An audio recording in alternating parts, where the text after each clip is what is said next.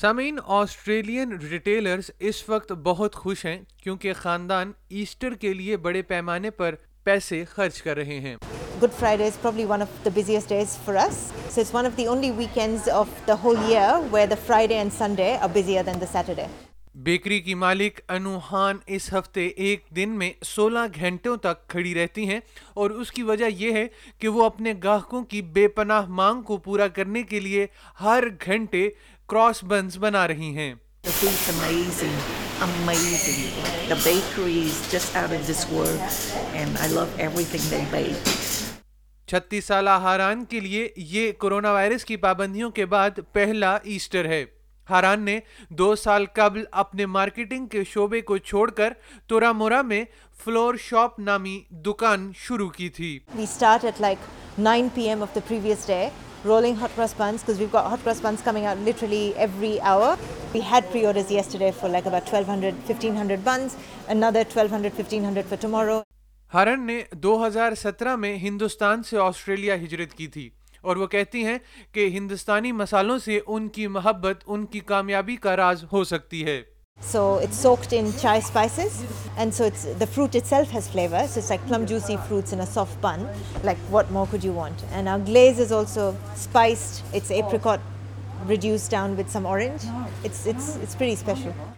ہاران ان ایک سو پینتیس ہزار آسٹریلین ریٹیلرز میں شامل ہیں جو اس ایسٹر راحت کی سانس لے رہے ہیں آسٹریلین ریٹیلرز کی ایسوسی ایشن توقع کرتی ہے کہ فروخت اور بڑھے گی کیونکہ آسٹریلین خاندان اس موقع پر اکٹھے ہوتے ہیں اور کھانے اور تحائف کے ساتھ جشن مناتے ہیں۔ سی ای او پال زہرا نے وضاحت کی We're expecting this to be a, a rip roar of an Easter trading period. This Easter, we expect Australians to spend about $1.5 billion on food, which is predominantly chocolates and, and hot cross buns, because it's the first opportunity for most families to get together since the pandemic had started.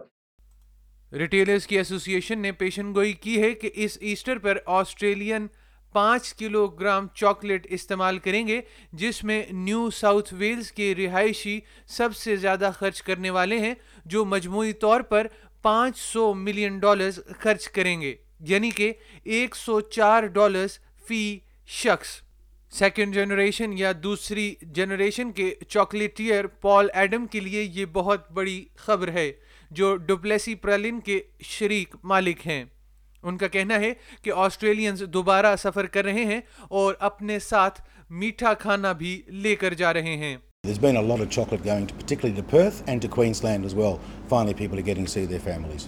50% of the annual turnover uh, is definitely there from Easter, and the profits are quite good too. Adam کے فرانسیسی والد نے Switzerland میں chocolate بنانا سیکھا تھا اور سنوئی hydro scheme پر کام کرنے کے بعد انیس سو اکسٹھ میں سڈنی میں خاندان کی پہلی دکان کھولی تھی ان کا کہنا ہے کہ ان کی کامیابی کا راز یہ ہے۔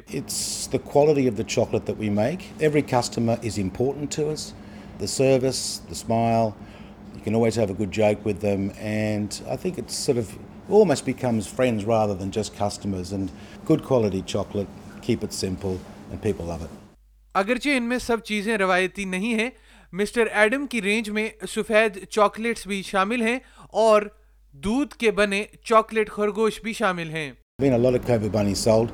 I think this year people are asking if they can have it. I thought it might be a bit, a bit worn out, but apparently they all want it.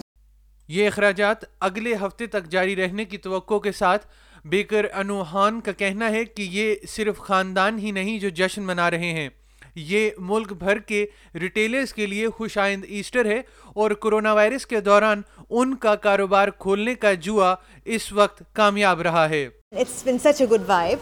Extremely, extremely proud. Like it's been 100% worth it.